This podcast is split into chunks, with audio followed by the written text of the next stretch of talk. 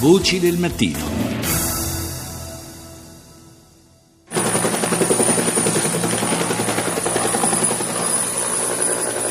Your position. 33, Yes. 51. And then under, under. Okay, AC 52. Okay, so save your battery. I will call you back. Quante volte, chissà quante volte conversazioni di questo tipo tra elicotteri della Guardia Costiera italiana e migranti in situazioni di emergenza mentre tentano di raggiungere le nostre coste, dicevo chissà quante volte queste conversazioni si sono ripetute. Eh, è una clip eh, tratta dal film Fuoco a mare che è stato presentato con successo al Festival di Berlino e che oggi esce nelle sale, è eh, nostro ospite stamani il regista eh, Gianfranco Rosi. Buongiorno Rosi. Buongiorno. Dicevo, grande accoglienza per eh, il, il suo film documentario alla, Berlina- alla Berlinale e ora alla, alla prova del- delle sale cinematografiche. Una, eh, un'avventura, possiamo dire, questa di Fuoco a Mare che è nata, eh, è partita diciamo da, da un progetto mh, più piccolo, molto più piccolo all'inizio. Partito da un proge- progetto piccolo, doveva essere all'inizio un film di eh, un cortometraggio.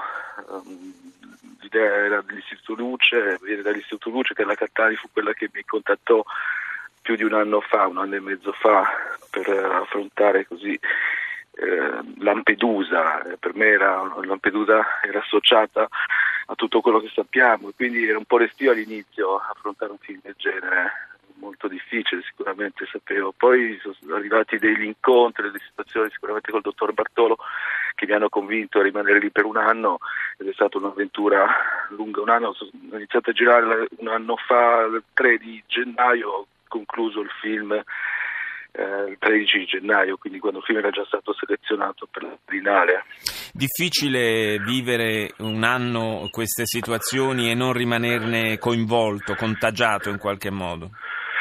Eh, beh, soprattutto per quello che poi ci ha portato il film, dove poi ho deciso di concludere il film, quando ho incontrato la tragedia in mare.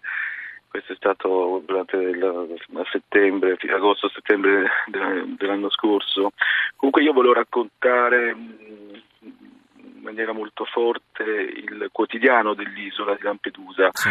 Il film non vuole essere un'inchiesta sui problemi dell'isola, sull'immigrazione, anche se poi chiaramente è molto molto forte la parte dei migranti, dell'immigrazione, la disperazione delle persone che arrivano sull'isola. Noi siamo purtroppo abituati ai numeri, eh, i reportage, le inchieste di televisione ci abituano ai numeri. Eh, si parla appunto di migranti e poco di uomini. Io volevo che il film avesse anche così uno sguardo e si incontrassero gli occhi. Sì, l'aspetto, l'aspetto umano dietro i numeri è sempre, sempre importante ricordarlo e sottolinearlo perché purtroppo la, la cronaca attuale ci, ci, sta abituando a una contabilità spaventosa di, di, vittime su vari fronti e tentiamo anche noi spesso di ricondurre il tutto a una dimensione umana che è fondamentale. E c'è, a proposito di dimensione umana, c'è proprio la, mh, il racconto che si sviluppa anche attraverso gli occhi di un bambino in questo film.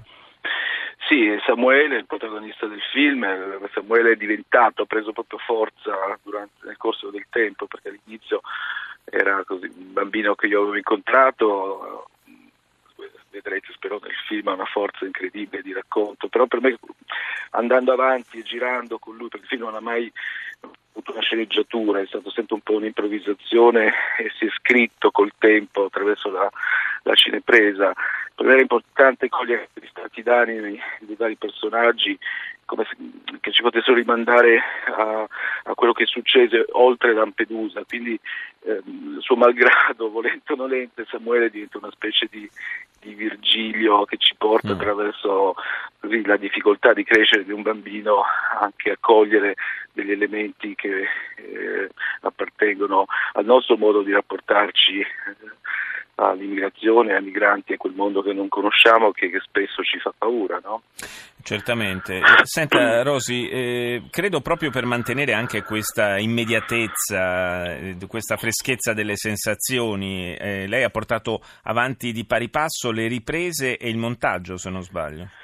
Sì, ehm, a, a settembre, dopo aver passato più di un mese in mare aperto sulla nave della Marina Militare della Cigala Fulgosi ho incontrato un episodio che così uh, mi ha rotto un po' emotivamente anche la possibilità, ha rotto dentro di me la possibilità di continuare a filmare, mi è arrivata proprio la morte addosso e lì ho iniziato a pensare al montaggio, che il film doveva essere concluso, che tutto questo deve essere consegnato ad altri occhi, quindi allo spettatore. Abbiamo iniziato a montare a ottobre, il film abbiamo concluso insomma, a gennaio, praticamente una settimana prima di Berlino. Sì, quindi proprio in extremis. Era, fondamentale eh, portare il montaggio a Lampedusa.